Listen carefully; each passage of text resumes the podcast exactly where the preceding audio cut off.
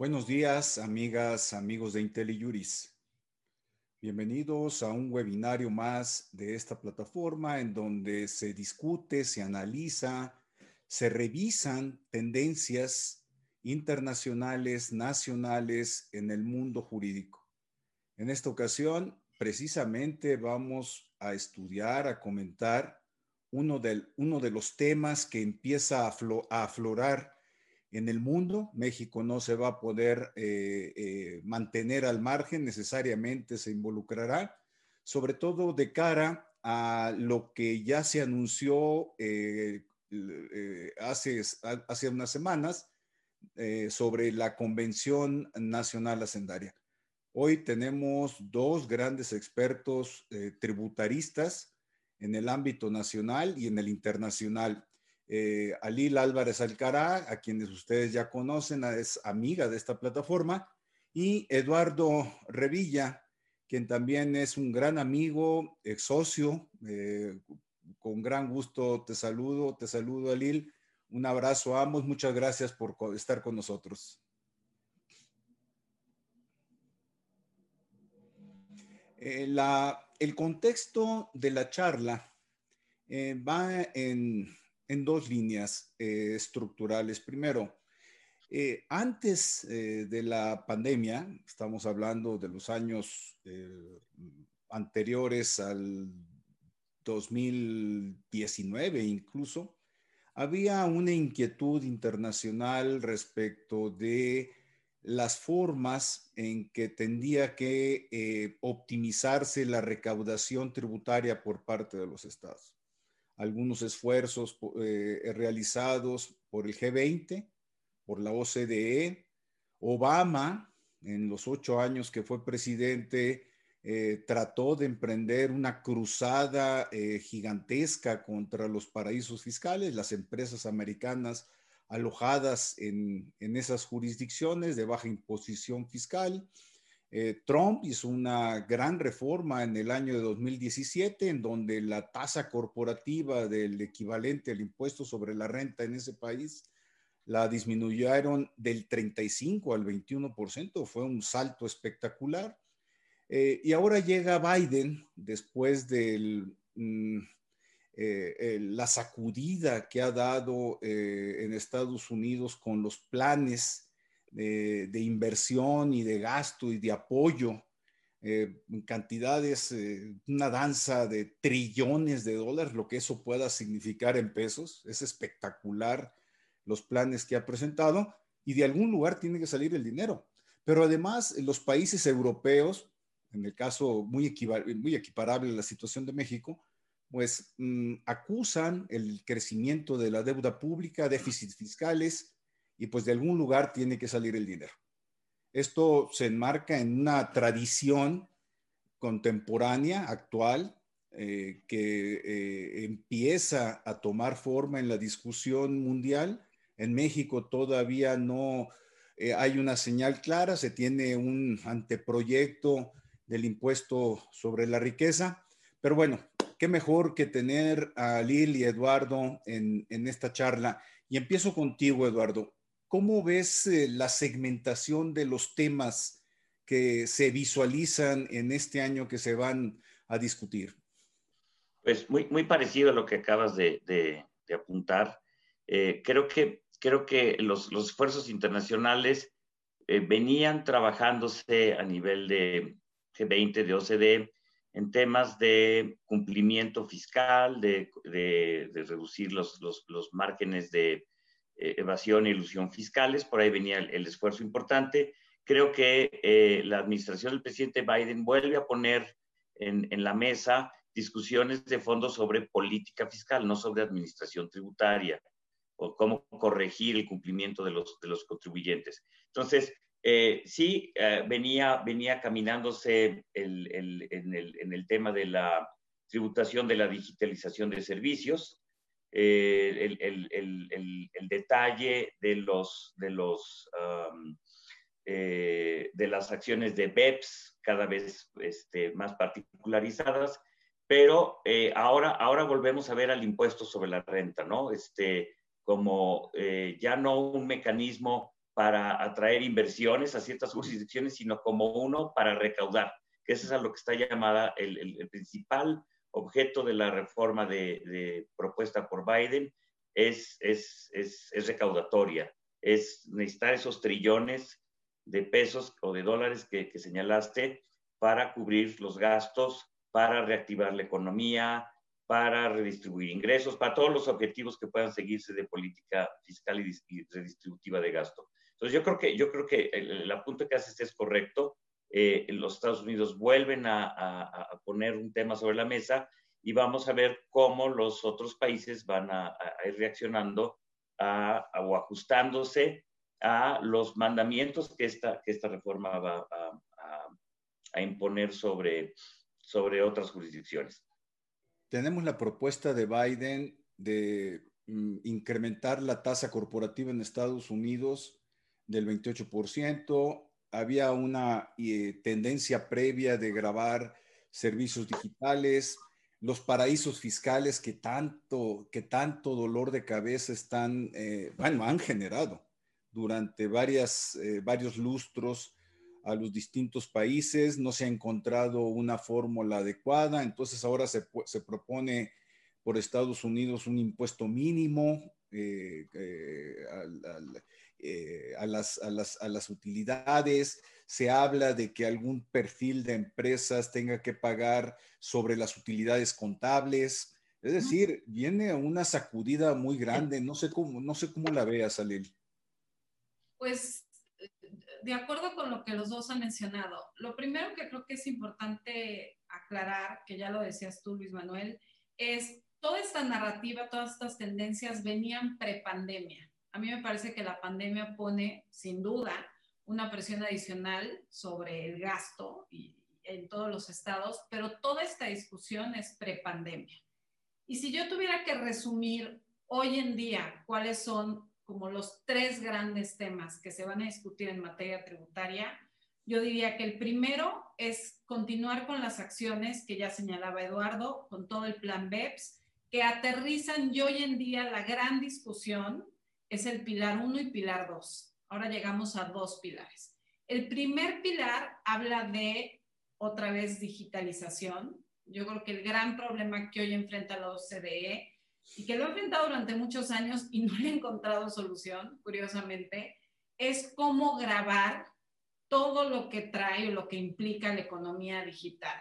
Evidentemente, al menos lo que señala la OCDE que busca es que los países donde se consumen esos servicios o se consumen esos productos se puedan llevar una parte de la tributación. Entonces yo diría, tenemos el pilar uno que se concentra en economía digital y cómo darle a ciertos países una parte de esa tributación. Tenemos el pilar dos, que curiosamente este pilar dos lleva un tiempo desarrollándose, es donde se habla de este impuesto mínimo corporativo y de esta idea de que todos los países tengan un impuesto mínimo, lo que decía Luis Manuel, eh, dejar de lado esta cuestión de los paraísos fiscales, con una cuestión bien compleja y es qué tanto podemos imponerle a cada uno de los países una decisión de política tributaria que tendría que ser propia, ¿no? Y ahí el conflicto, y hemos oído declaraciones de ciertos países como, representantes de países como Irlanda, te dicen, yo atraigo capital justamente con una tasa corporativa menor que la de otros países. Entonces, ¿cómo le vamos a hacer y si se va a lograr?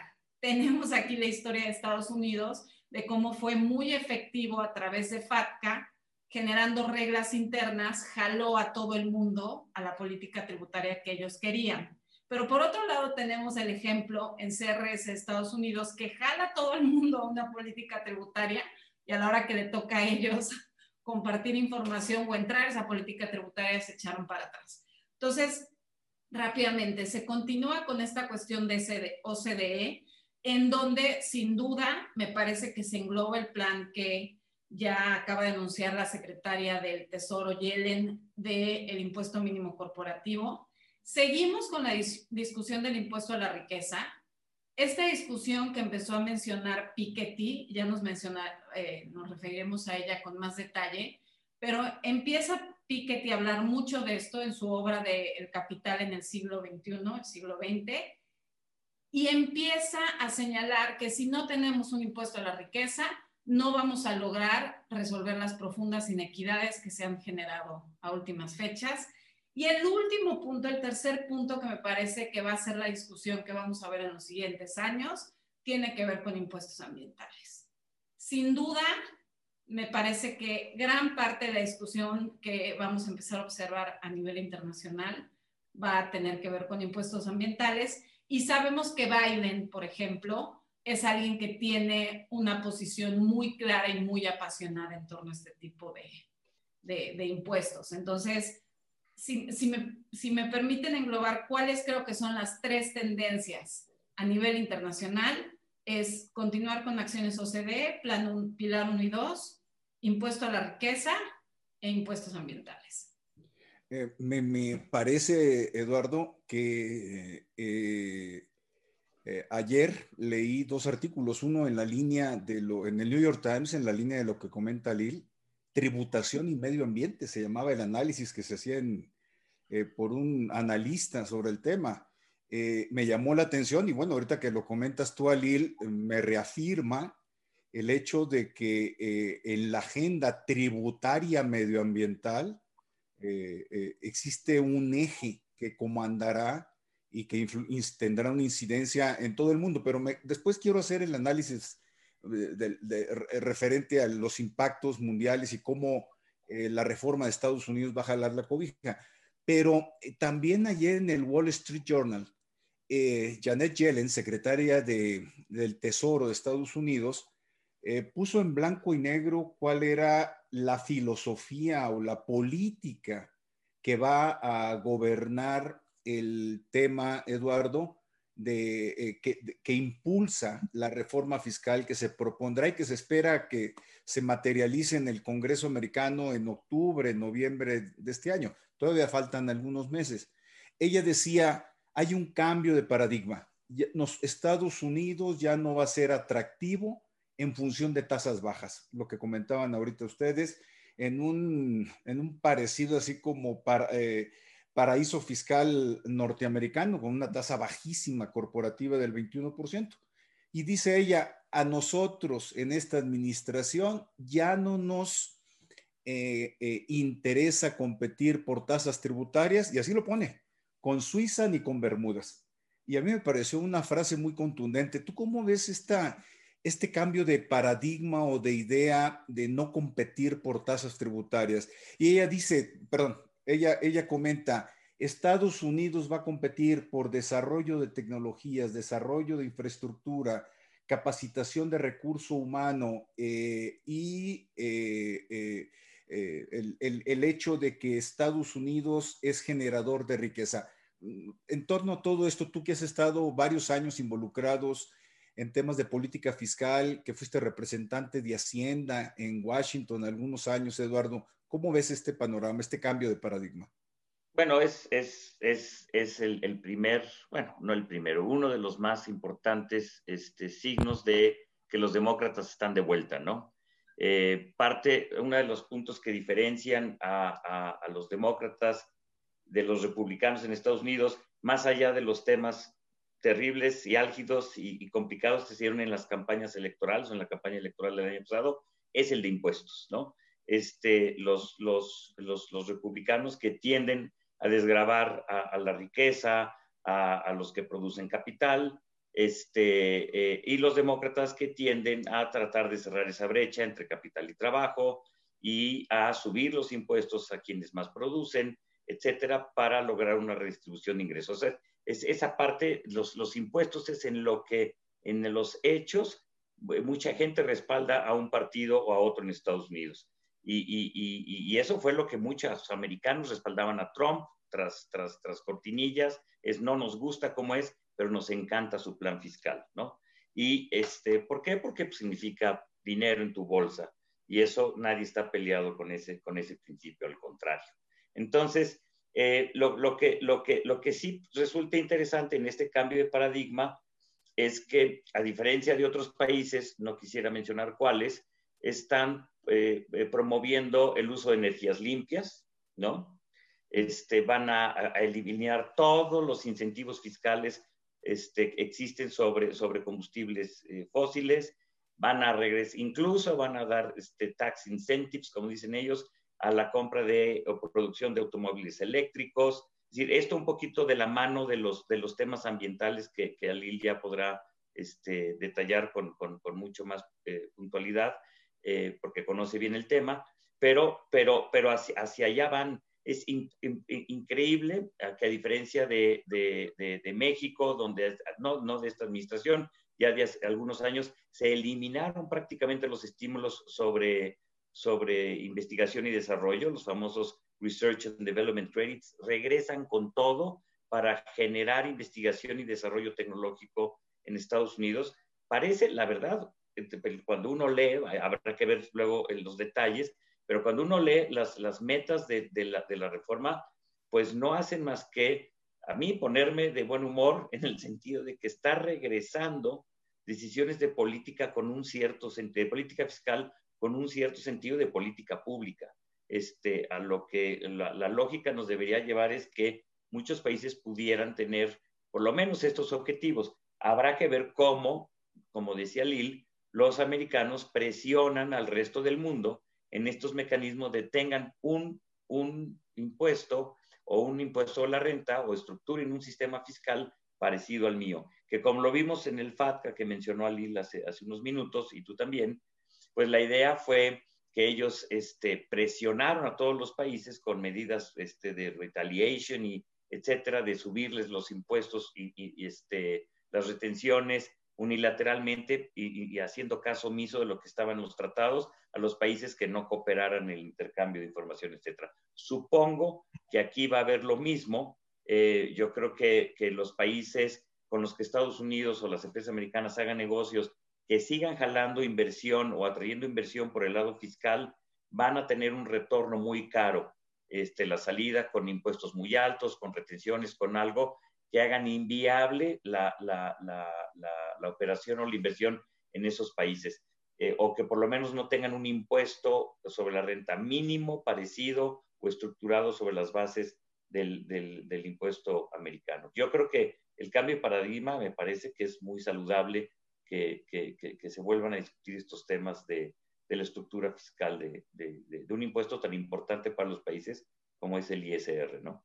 Porque además en, la discusión, al menos en el sentido americano y considerando que son tributaciones estatales, no hay un análisis o una propuesta de modificar impuestos al consumo. Por ahí hace algunos meses se habló de establecer un impuesto federal al consumo en Estados Unidos, pero así como nació, se murió. Esto habla de que el esfuerzo está concentrado en la riqueza, en el impuesto sobre la renta.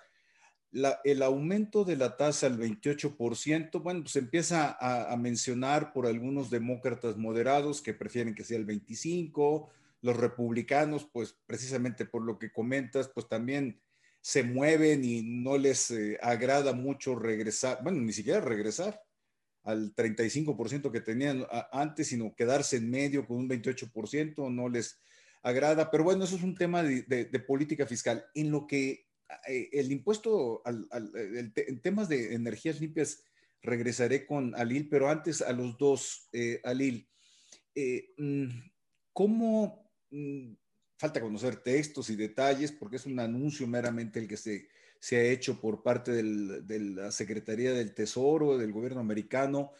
Este impuesto mínimo a las ganancias corporativas que se está planteando por Estados Unidos, ¿cómo se está visualizando? Porque además lo que quieren los americanos en su propuesta es que eh, todos los otros países se alineen a ese impuesto mínimo corporativo. Sí, a ver, hay dos puntos quiero retomar algo que señalaste porque es muy relevante. En términos de política pública, Estados Unidos a nivel federal nunca ha logrado generar un impuesto al consumo y es precisamente por lo fuerte que es su federalismo, por lo fuertes que son las entidades federativas y porque los impuestos al consumo son a nivel de entidad federativa en Estados Unidos. Y esto es bien relevante porque Estados Unidos por eso no tiene un impuesto al valor agregado como el nuestro y son puros impuestos a las ventas a nivel de entidad federativa, que son menos sofisticados que un impuesto al valor agregado, pero toda la doctrina te señala que el impuesto al valor agregado solo funciona si es a nivel federal.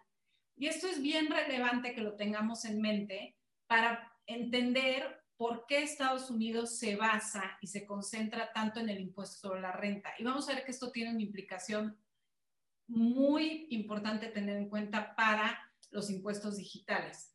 Entonces, digo, nada más eso quería hacer énfasis porque, porque me parece que es relevante. Tienes razón que todavía no conocemos a detalle la propuesta. Por lo que yo he leído, como entiendo que va a ser, es que Estados Unidos va a castigar a sus residentes si tiene inversiones en países que no tengan gravamen a mínimo cierta tasa. Y este castigo va a implicar en tener que pagar un impuesto o que se les quiten ciertos beneficios, deducciones, exenciones, si tienen fondos que provengan de estos países que no contengan una tasa mínima corporativa. Por lo que he leído y como yo lo entiendo, y un poco para aterrizarlo a lo que conocemos en México, me parece muy parecido a lo que hoy en día hacemos en México con título sexto, el método comparativo, ¿no? Entonces, a ver, si tú estás en un país en donde el gravamen es menor a X tasa, no voy a hacer nada con relación a este país, pero yo como una decisión de política pública propia, te voy a castigar de manera que se reduzcan los incentivos de que inviertas en ese tercer país con una tasa baja. Que curiosamente es el pilar justamente dos de la OCDE. Y por eso la Unión Europea también ya ya se pronunció con relación a lo que dijo la Secretaría del Tesoro y dijo, ojo, estamos de acuerdo con tu, con tu propuesta fiscal, pero englóbala en la propuesta OCDE. O sea, forma parte de este trabajo que ya se viene haciendo desde hace un tiempo. Entonces, seguramente veremos algo de ese tipo.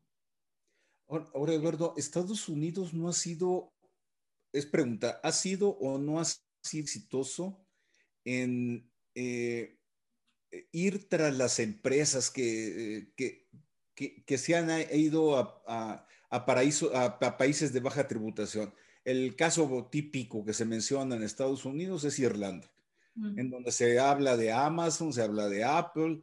Ahora hay un mega caso que está eh, discutiéndose en tribunales eh, de, este, de este laboratorio gigantesco Bristol Myers, en donde eh, la litis es 1.4 billones de dólares. Son, quién sabe cuánto sea en pesos, ¿verdad? Pero, pero en dólares es un, es un chorro, es mucho dinero.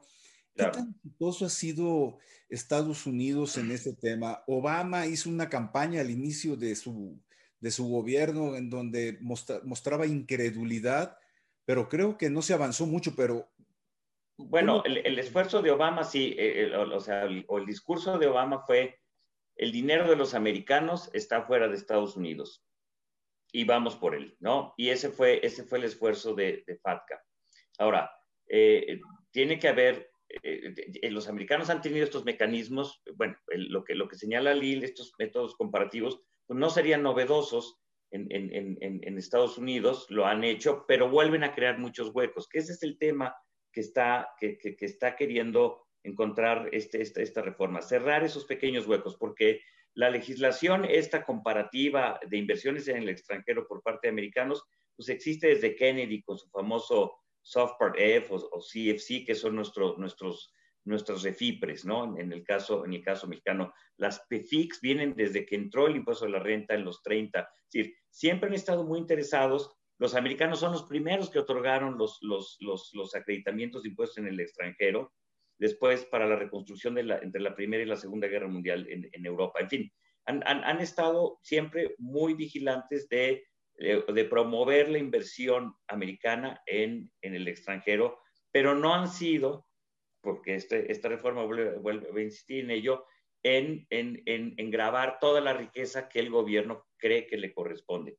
El tema que señalas ahorita de, de, de Irlanda, eh, que puede tener uno o dos o tres puntitos abajo, para el tamaño de empresas, por, como las que mencionaste, es un dineral la diferencia, ¿no? Entonces, por ejemplo, en esta reforma se pretende que, que no solo sea un tema de que yo pongo una empresa franquiciataria en Irlanda, si no hay verdadera sustancia, este, más allá de llevarme la marca, ¿no? Cosas que vimos en, en México en los 90 de, de, de, llevarte las, las, las, las, regalías o las marcas a jurisdicciones de baja imposición fiscal.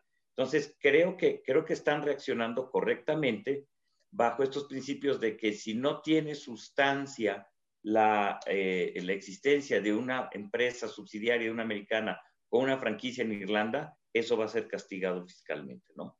Un poquito como lo que ha intentado nuestra ley mexicana con los pagos a empresas relacionadas que están en, en, regímenes fiscales preferentes. Si no hay sustancia, no se justifica y podría no ser deducible, ¿no? Algo que, que entró en vigor en México el año pasado, yo, que, siguen un poco las líneas de BEPS, yo creo que los americanos lo van a ahora empujar, porque lo que pasa es que en muchas ocasiones Estados Unidos está de acuerdo en esta agenda, pero se tarda en implementarlo. Y la administración de Trump evidentemente no tenía ningún incentivo en hacerlo pero por ese cambio de paradigma de, de, partidos políticos en el poder, ahora es que lo van a empujar y ahora yo creo que van a alinearse un poquito también los, a los, los americanos a lo que ellos han pregonado en otros organismos como G20 y OCDE. Ahora, sí, sí, un tema que creo que tenemos que ser cuidadosos y lo hemos platicado mucho, pero la, la OCDE y en este caso obviamente también Estados Unidos, son un grupo de países típicamente exportadores de capital.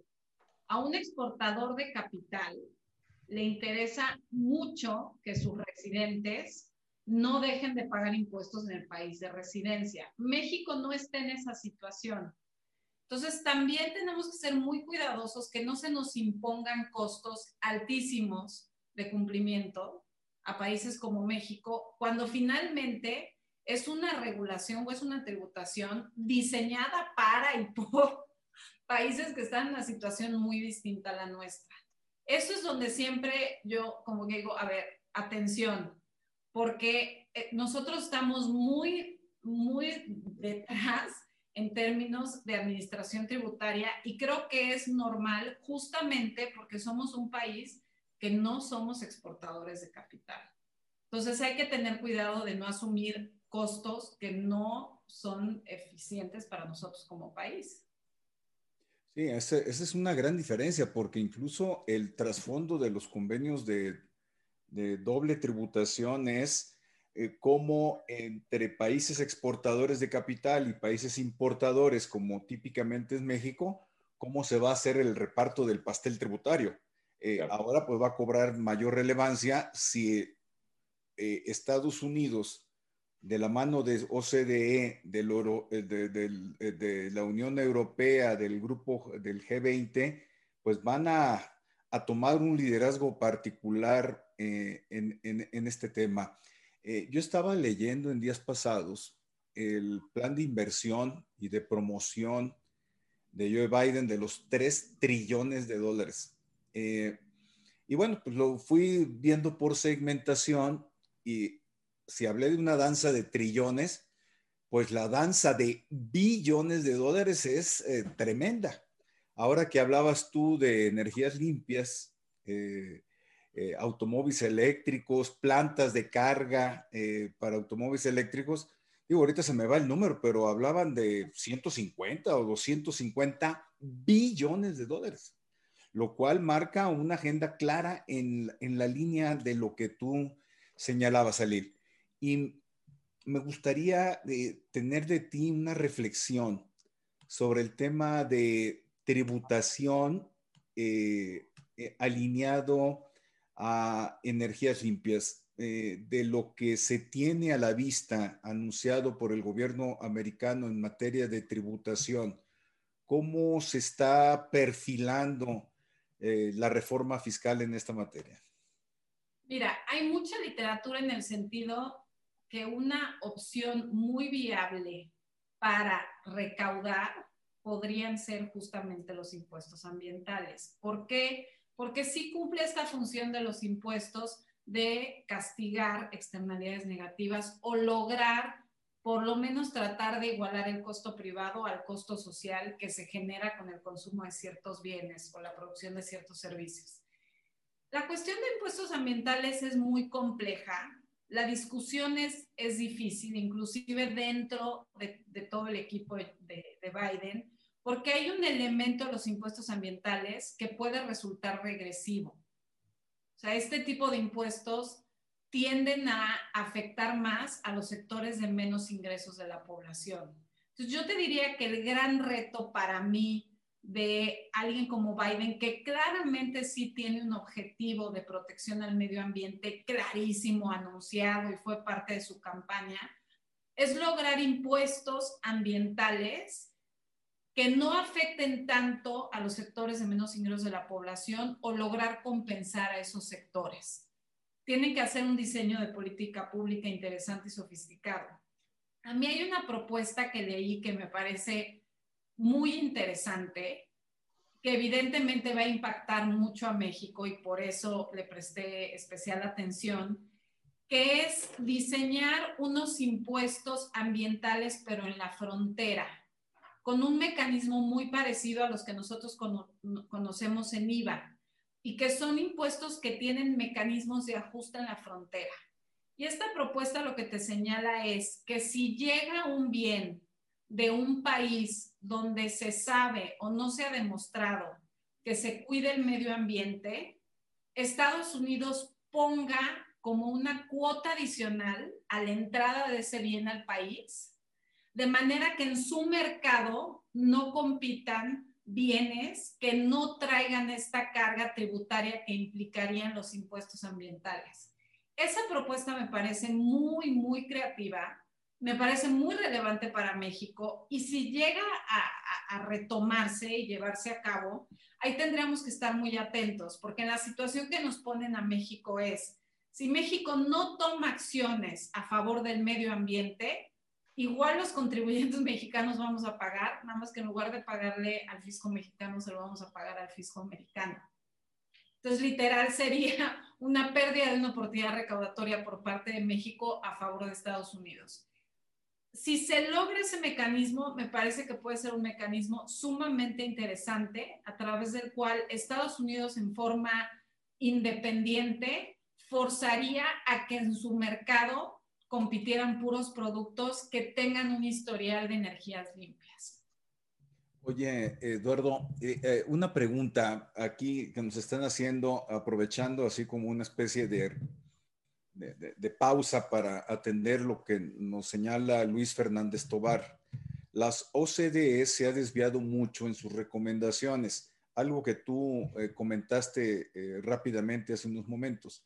Se va por recomendaciones para fomentar impuestos patrimoniales. Ahorita vamos a, volver con Alil, que le entiende muy bien este tema, como donaciones, herencias y los de propiedad el predial. Se deja a un lado los impuestos indirectos para aumentar la base tributaria. Economía informal. ¿Cuál es tu opinión, eh, Eduardo, en relación con este tema? Este, coincido con, el apunte. Este, eh, la OCDE, la verdad es que ha, ha, ha ido perdiendo un poquito fuerza en que ella era quien ponía los temas de la agenda para hacer ahora un foro en donde se discuten las necesidades de tributación de los países y se va amoldando. Si vemos el modelo de doble tributación, prácticamente la palabra retención desaparece.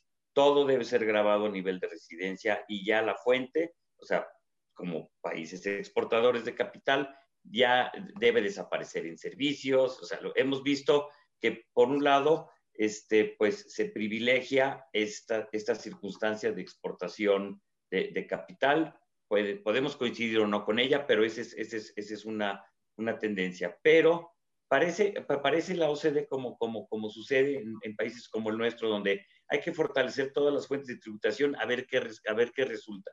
Hay que tener impuestos indirectos, hay que tener directos, hay que eliminar incentivos.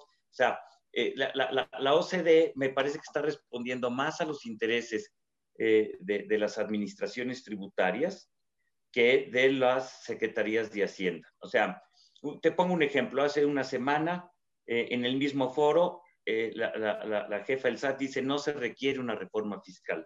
Con los instrumentos que tenemos y las herramientas que existen, podemos ser más eficientes en la recaudación y no es necesario aumentar impuestos. Y seguido el secretario de Hacienda dice, no, quien decide la política fiscal es la Secretaría de Hacienda, no el SAT. Y sí vamos a aumentar los impuestos.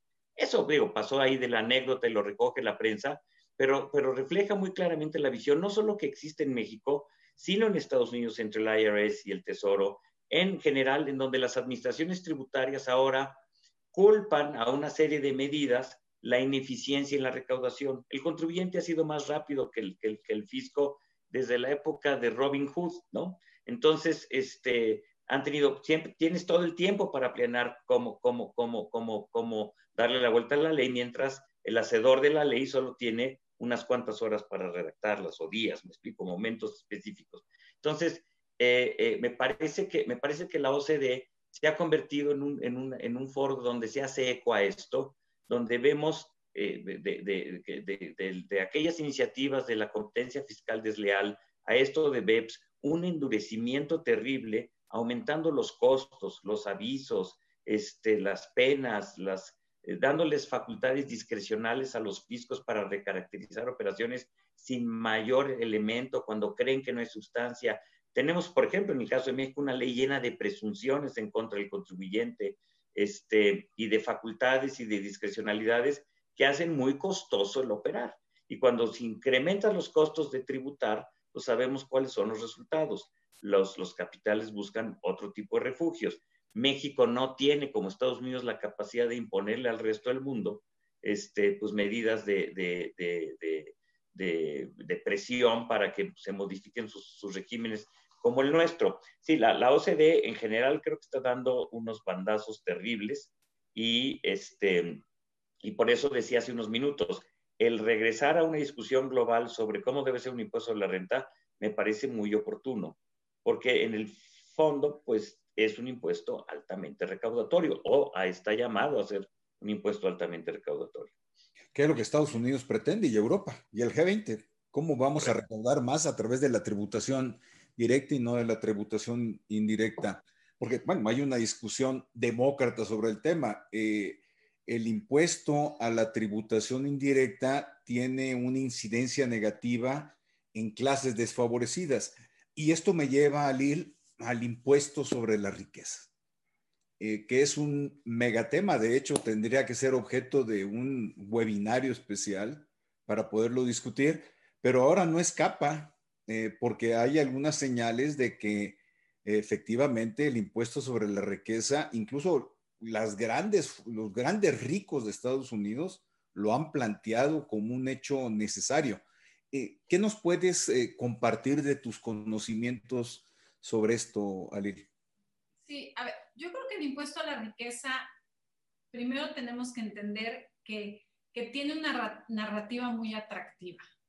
¿no? O sea, estamos en una realidad en donde cada vez más vemos cómo se van separando los más ricos de los las personas de menos ingresos. Y entonces el contexto me parece que es muy ad hoc para empezar a mencionar nuevamente un impuesto a la riqueza. Los impuestos a la riqueza que, que se conocen típicamente son tres. Uno, grabar ciertos bienes en forma independiente, y esto es lo que conocemos desde siempre en México a nivel local. O sea, pagamos un predial sobre inmuebles, ese es un impuesto a la riqueza no, no es un impuesto sofisticado, es a la tenencia de ciertos activos. Dos, hay otro tipo de impuestos a la riqueza que es sobre la riqueza neta, que voy a regresar a él porque este es el que se está discutiendo hoy. Y tres, un impuesto a la transferencia de riqueza, que típicamente son los impuestos a las herencias que van de la mano de los impuestos a las donaciones. La realidad es que estos impuestos a nivel internacional no han resultado recaudatorios. Para que se den una idea, de los países que tienen impuestos a la riqueza en la OCDE, representan más o menos el 0.1% del PIB, cuando la media es del 34%. O sea, el 34% que es la recaudación del país, de un país, el 0.1% son impuestos a la riqueza. Entonces, ojo, porque son impuestos que suenan muy interesantes, que pueden implicar un posicionamiento político, sin embargo, en términos de recaudación, no son tan recaudatorios. El impuesto que se ha discutido en forma más seria a últimas fechas es el impuesto neto a la riqueza. Este es el impuesto que menciona y propone Piketty. Este es el impuesto que retoma Subman, que es un académico que ha sido muy insistente sobre estos impuestos netos a la riqueza. Y básicamente lo, en lo que, de lo que se trata es que año con año se pague un porcentaje de tu riqueza neta como impuesto. Un, muy parecido al impuesto al activo que tuvimos en México de personas morales. Esto sería a nivel de personas físicas, con millones de problemas. ¿Cuál es el primer problema de un impuesto a la riqueza? Uno, ¿quién, cómo y cuándo se hace la evaluación? Dos, ¿qué deducciones permites? Esa fue la gran discusión en el impuesto al activo en México, ¿se acuerdan? Las deudas, ¿no? ¿Qué deducciones permites? Porque tiene que ser un impuesto neto a la riqueza. Y hay unas discusiones bien interesantes de que pareciera que el impuesto neto a la riqueza pretende castigar los activos no productivos. Entonces podemos entrar a, cuestiones muy interesantes como por ejemplo obras de arte. ¿no? Este, ¿Por qué tendría que generarte un retorno anual suficiente para pagar un impuesto? Subman lo que te dice es, si tú tienes riqueza y no tienes posibilidad de hacerla líquida para pagarnos, por ejemplo, páganos en acciones. O sea, págale al fisco americano en acciones tu porcentaje de impuesto a la riqueza. Entonces, es un tema nuevamente, la narrativa es interesante, la idea es evitar este distanciamiento tan grande entre los sectores que tienen capital y los que no lo tienen. Y que lo que dice Piketty es bien interesante. Piketty te dice, históricamente el capital genera más retornos que el trabajo. Entonces, las familias que tienen capital cada vez van, a tener más capital. Y eso es lo que él quiere eh, reducir o eliminar. Si esta es la vía, yo tengo mis dudas importantes y tan es así que en la práctica hemos visto que son impuestos que no son muy efectivos. Ahora, aquí en México empezó a circular un anteproyecto presentado por un, creo que fue senador de, la bancada de Morena. ¿Va en esta línea de grabar la riqueza en el sentido que tú comentas? Es, es interesante porque Ramírez Cuellar propone un impuesto a la riqueza neta del estilo de Piketty y Zuckman. La prensa lo, señala como un impuesto a las herencias, que es otro tipo de impuestos. El impuesto a las herencias hacia la transferencia. Y propone un impuesto a la Argentina. En Argentina hay un impuesto a la riqueza neta que se anunció como un impuesto de única vez para atacar los problemas que, vienen del COVID-19 de la pandemia. Entonces, digamos que fue una mezcla. Me parece que, sinceramente, me parece que no es una propuesta muy trabajada. Ahora, cuando, cuando pensamos en generar un impuesto nuevo en México, yo simplemente doy este dato. México recauda el 16% del PIB. La media de OCDE es 34.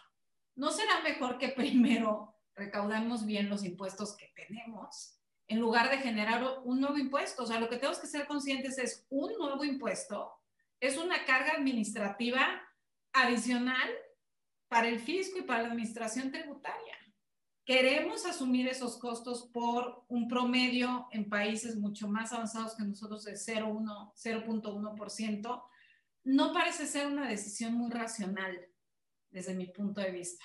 Puede ser un, posicionamiento político interesante, eso lo podríamos discutir, pero como una decisión de política fiscal, me parece que no, que no aguanta una, una prueba muy, muy, muy a detalle. Muy interesante, muy interesante. es, es, es, es el clásico ejemplo de los últimos impuestos en México que no han logrado sobrevivir por deficiencias en su estructura. El YETU, el IDE, o sea, el IMPAC, que muchos de los que nos están oyendo ahorita no les tocó, pero que era un impuesto que, como decía Lil, grababa este, pues el valor de los activos menos los, los, los pasivos de una empresa, los activos que estaban llamados a ser productivos, como un impuesto, digamos, de control con renta, se tardó 10 años más o menos en, y cuando la Corte resolvía a favor de los contribuyentes, es decir, eh, eh, declarando inconstitucional alguna de las partes de la ley, se tardó 10 años este, ese impuesto en tener más o menos una estructura, una estructura ya sólida desde el punto de vista constitucional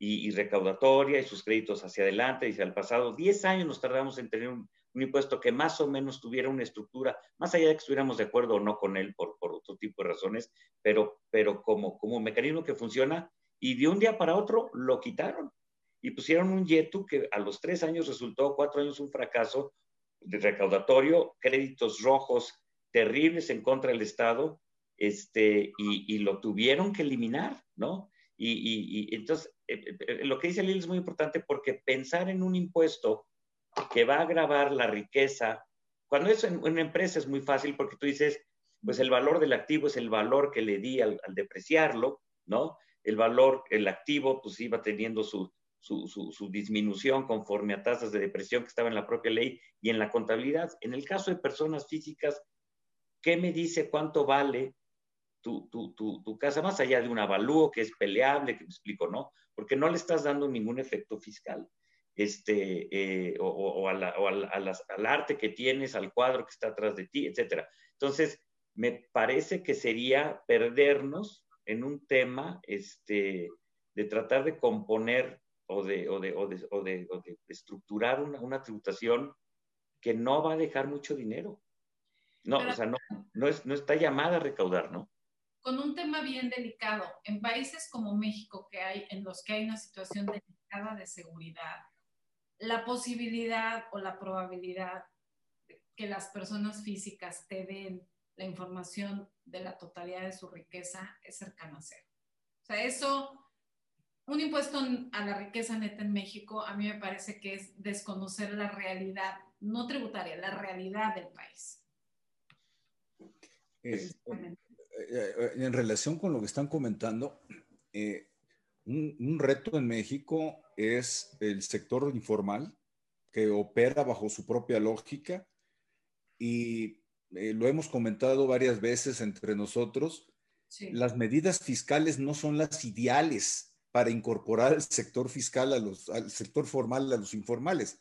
Lo peor que puede hacer un informal es inscribirse en el registro federal de contribuyentes ahorita es completamente fantasma, realmente fantasma, ya que tienes una clave y tienes un buzón tributario y medios de contacto, ya, ya caminaste, ¿no? Ya bailaste, como uh -huh. se dice coloquialmente. Y, y el otro sí. tema es la evasión fiscal, que no le han encontrado bien la cuadratura al, al tema, o más bien mm, en ocasiones se ve, y Alil ha sido muy crítica en este tema, se hizo una macro reforma penal fiscal el año pasado en relación con, con las empresas fantasma y pues realmente ahora viene la macro reforma en, en temas de, del outsourcing.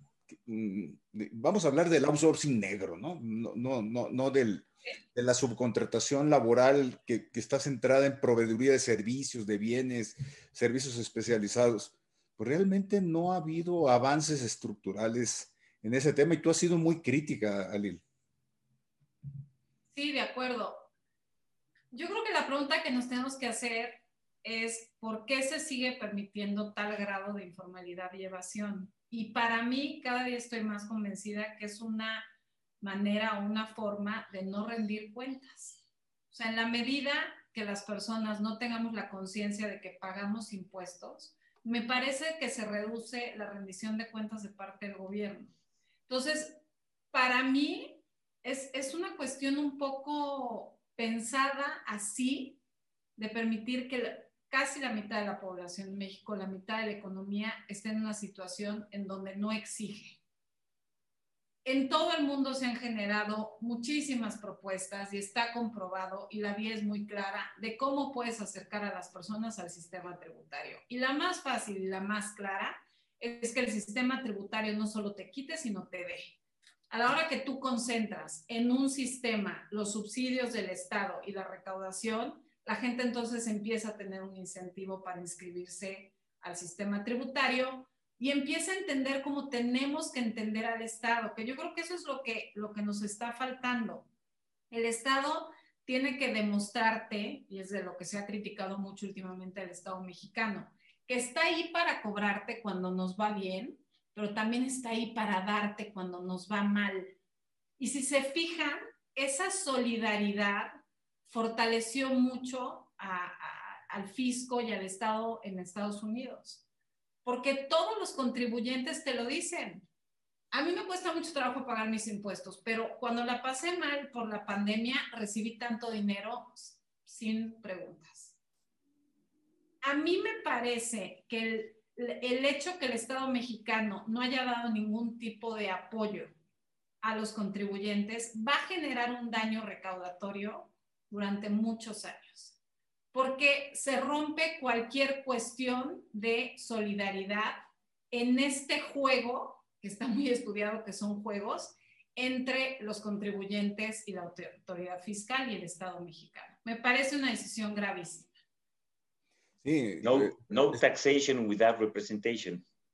Pero, pero, pero a veces eh, leí un artículo hace, hace algunos meses cuando empezaron a fluir los, entonces todavía billones de dólares, no eran trillones, de que eh, algún, creo que lo leí en la revista de New Yorker o en Atlantic, eh, decía que es como si hubieran soltado helicóptero, eh, como si los helicópteros hubieran soltado dinero en la calle, ¿no? Lo hubieran, lo hubieran distribuido de esa manera.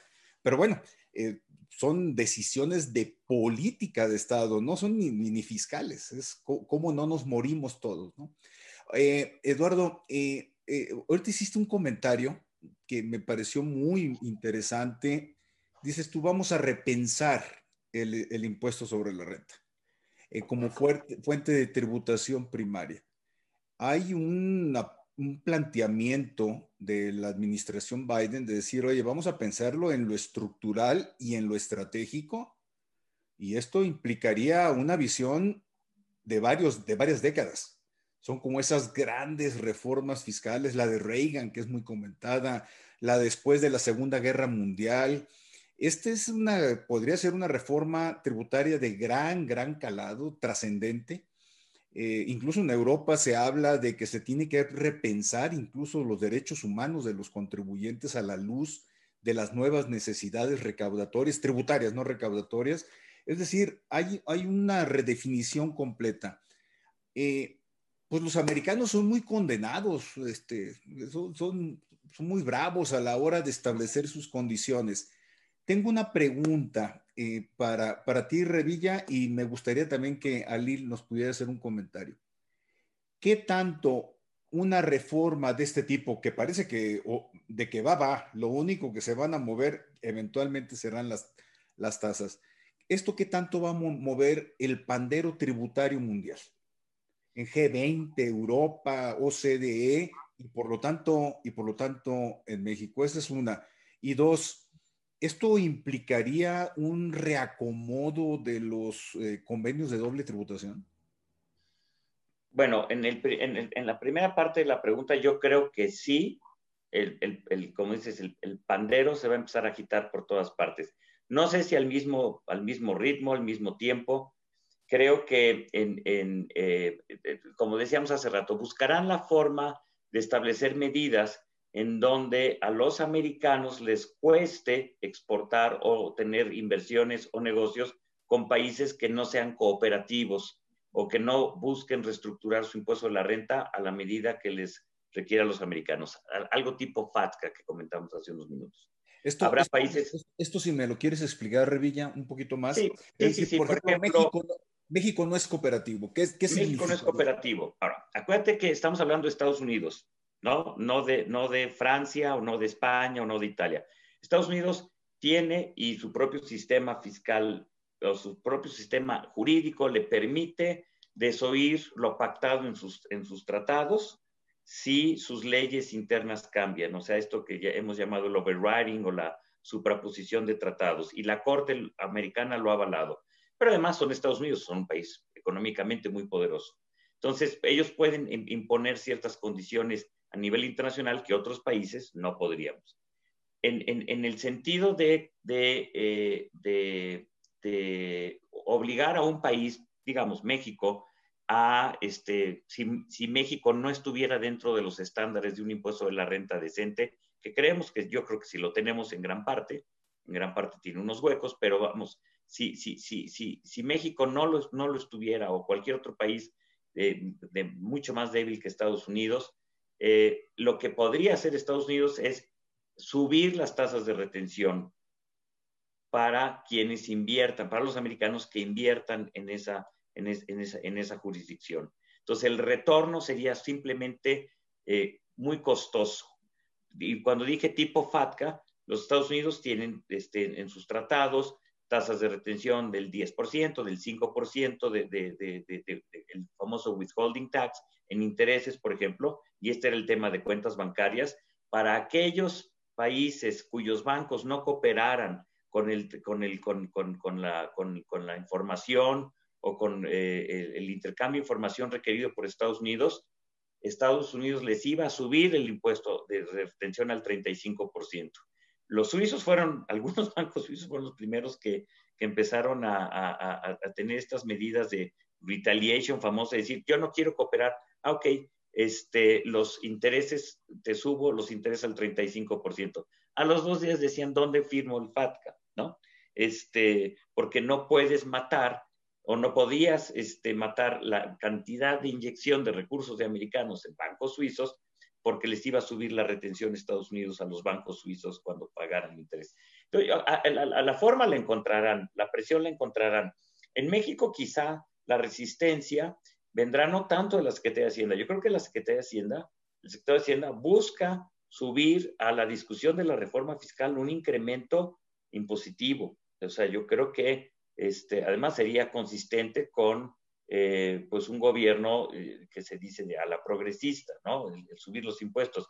El que no quiere, me parece que es el, es el gobierno, es el presidente, este, y, y, y su, y, la alianza que tiene con, con, con, con el SAT. Ellos creen que eh, a través de administración tributaria presionando a los grandes contribuyentes o como lo han hecho, pueden lograr los resultados recaudatorios o el dinero que se requiere. Yo creo que no es suficiente. Yo creo que siempre habría que ver una forma de tener una reforma, una, una legislación fiscal más, más pareja, más justa, estos temas que hemos hablado por, por, por años entre nosotros, este, y que sea recaudatoria. Pero esa es la forma, esa es la forma que yo creo que Estados Unidos va a presionar, va a encontrar resistencia, este, sí, la natural, pero al final nos pusieron sus reglas de precios de transferencia. Al final todos los países graban a los paraísos o castigan a los paraísos fiscales. Este, ellos marcan, el impuesto sobre la renta es de ellos, esa es la verdad. Y, cuando, y, cuando, y cuando lo ponen en los 30 y ahí vamos los otros países, no, no solo grabar el ingreso o, o, la nómina, porque eso, bueno, este, esa parte siempre ha existido, pero un impuesto estructurado corporativamente como, como, el, famoso income tax, pues es, es su criatura. Y, y, y, la van moldeando cada 20 años. La reforma del 93 fue importante, la del 86 con Reagan, la del 62 con Kennedy. O sea, cada 20 años se da una revolución fiscal en Estados Unidos y, y esos, en, esos, años logran imponer condiciones este, pues a través de G20 o CDE o, o, o, o en sus tratados. Yo creo que esto sí va a impactar la política de tratados. Esos son más difíciles de cambiar. Si nosotros revisamos los tratados que tenemos hoy en vigor con el modelo de la OCDE ya no, actual, ya no, ya no son iguales. Y México, pues como muchos países, va a resistir la renegociación de tratados en tanto les dé tributación en la, en, la fuente. ¿no? Eh Alil, eh, en relación con este tema, eh, ¿tú cómo visualizas el futuro mundial y el mexicano? Dos cosas. Me parece que esta propuesta de trillones que mencionabas tiene un lado muy positivo para México y es que sin duda va a favorecer la recuperación económica de México, todo el gasto que va a generar el, gobierno americano, ¿no? Esas son como las buenas noticias. ¿Qué tanto va a mover el tablero mundial en materia de, de tributación? Me parece, como dice Eduardo, en la medida que Estados Unidos ponga castigos muy claros a las jurisdicciones o los países que no cumplan, sin duda lo va a hacer. Y ya lo vimos con FATCA. FATCA es el perfecto ejemplo, como decía Eduardo. Cuando salió, todo el mundo dijo, nadie les va a hacer caso. Dijeron, te voy a retener el 30% al que no me haga caso y todo el mundo se cuadró. Entonces, sin duda, esto va a implicar un movimiento interesante. Hay, una cuestión de la reforma de Estados Unidos que, que, como decías, no está muy detallada, pero tiene que ver con cómo calculas la base tributaria. Y creo que eso va a tener un efecto muy relevante a nivel de bolsas de valores. Tú lo mencionabas al principio de nuestra plática, Luis Manuel, la idea que ya no sea la base tributaria fiscal tradicional, sino que tengan que pagar cierta cantidad mínima sobre los retornos que presentan en estados financieros, no, para efectos fiscales. Si se logra hacer eso, creo que vamos a, a observar respuestas importantes a nivel de bolsas. Sí, porque la propuesta de lo que yo capté es, eh, bueno, tiene un punto de partida, dice, es que no puede ser y que eh, las gran, los grandes corporativos americanos, si se dan nombres concretos, Amazon, Apple, etcétera, tengan ganancias estratosféricas, ganancias, no ingresos, ganancias estratosféricas y la base tributaria o la tributación en Estados Unidos sea cero. Cuando además hay un reparto de utilidades a socios y accionistas que son, eh, son muy grandes también. Entonces, todo eso escapa a la tributación. Y ahí lo que se dice, bueno, pues es que no hay un argumento válido que se pueda argumentar en contra como para decir, no, que Apple sigue igual o Amazon sigue igual. Esto es, a mí me parece que, que eh, incluso hoy estaba leyendo un artículo que dice que es, esa propuesta va a incidir solo en 49 grupos corporativos. Pero bueno, como dices, habrá que ver detalles. Ya estamos en, en, los minutos finales. No sé si quieras agregar algo, Alil, sobre este tema. Pues mira, yo, yo, mi esperanza, como, como siempre, es que en México se empiece a hacer política pública y no solamente reacciones limitadas, no pensadas a, cómo recaudar más con pequeños cambios. Nos urge hacer política pública, nos urge revisar administración tributaria, federalismo, o sea, hay tantos temas que tenemos pendientes desde hace tanto tiempo que a mí me parece que sería mucho mejor no tratar de, buscar impuestos nuevos, concentrarnos en lo que tenemos, hacer una revisión pensada, aprovechar todas las herramientas que hay a nivel internacional. Hay mucho escrito, mucho analizado de qué funciona y qué no funciona y hacer en serio política pública, política fiscal. Sí, sí coincido. Eh, como que nos hemos pasado picoteando los temas eh, tributarios, ahora se me ocurre esto y ahora se me ocurre esto y vamos aumentándole al IEPS, como pues sí, son miles de millones de pesos a veces, pero no en una estructuración de, mediano plazo. Er, Eduardo, un comentario a manera sí, nada más, en relación a esto último que señalabas de empresas que tienen ganancias muy importantes eh, y, siguiendo un poco la línea de lo que eh, explicaba Lil que es propuesto por Piketty, esta reforma de Biden sí trata de, por lo menos en, su objetivo, habrá que ver cuáles son los instrumentos, de cerrar esa brecha entre capital y trabajo, ¿no? Que es escandalosa. Y, que eh, eh, eh, pues, los, los, grandes corporativos puedan tener estas ganancias mientras pues el trabajo que lo produce es lógico, digamos, hacia ella, pues esa es la base del capitalismo, pero este, sí tratar de cerrar esa brecha para este, por lo menos, por lo menos justificar que el aumento de impuestos tiende a favorecer a, los trabajadores. O sea, un tema de redistribución de, de, la recaudación hacia los menos favorecidos, que puede ser dentro de la propia tributación, no solo a través del gasto, sino a través de los mecanismos, puede serlo por las dos vías. Pero estamos, pero la desgracia es que en México todavía estamos muy lejos. Hago eco en lo que dice Alil, este, este año de pandemia ha sido de mucha exigencia, de, mucho cumplimiento fiscal y de poca vuelta de lo que vemos con, los, recursos, no solo a través de créditos o apoyos, sino a través de lo que estamos viendo en temas de salud diariamente, ¿no? Entonces, sí, sí es bienvenida cualquier oportunidad de replantear este, una reforma fiscal en México, pero ojalá, ojalá sea seria y no este, estos planteamientos que vemos cada dos o tres años que pasan nada más de dos, tres ajustes y demás obligaciones este, administrativas para los contribuyentes. Pero bueno, la, esperanza, la esperanza ahí está, ¿no? gracias por los comentarios, gracias por la participación. Yo hago un, hago un cierre de mi parte y retomo algunas ideas iniciales en la charla. Eh, eh, la filosofía atrás o la política que sustenta esta propuesta tiene un eje que me llamó poderosamente la atención. Se dice, oigan, nosotros redujimos tasas bajo la idea de que las propias empresas con la, la, eficiencia tributaria que ello les implicaba, iban a realizar inversiones y por lo tanto iba a haber un crecimiento económico y en automático un crecimiento de la recaudación. Y dice, esa política fracasó. Ahora es el Estado americano quien retoma eh, el, el control de lo que es la inversión y vamos a empezar con un saque de 3 trillones de dólares. Además, advirtiendo una cosa, en mayo hacen otro anuncio trillonario. Entonces, estamos hablando la discusión en Estados Unidos es de dónde va a salir el dinero.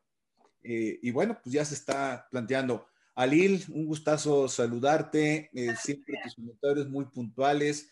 Eduardo, eh, un gusto también a ti tenerte en esta plataforma. Ojalá nos aceptes invitaciones más seguido, estar aquí. Tener, tendremos que analizar, ya que circulen los textos, pues tendremos que analizar temas muy concretos. Y bueno, cuando se venga la reforma fiscal en México, pues habrá más materia eh, de, análisis. Les mando un abrazo virtual y a todos los que estuvieron con nosotros, muy agradecidos. Seguimos en IntelliJuris. Muchas gracias.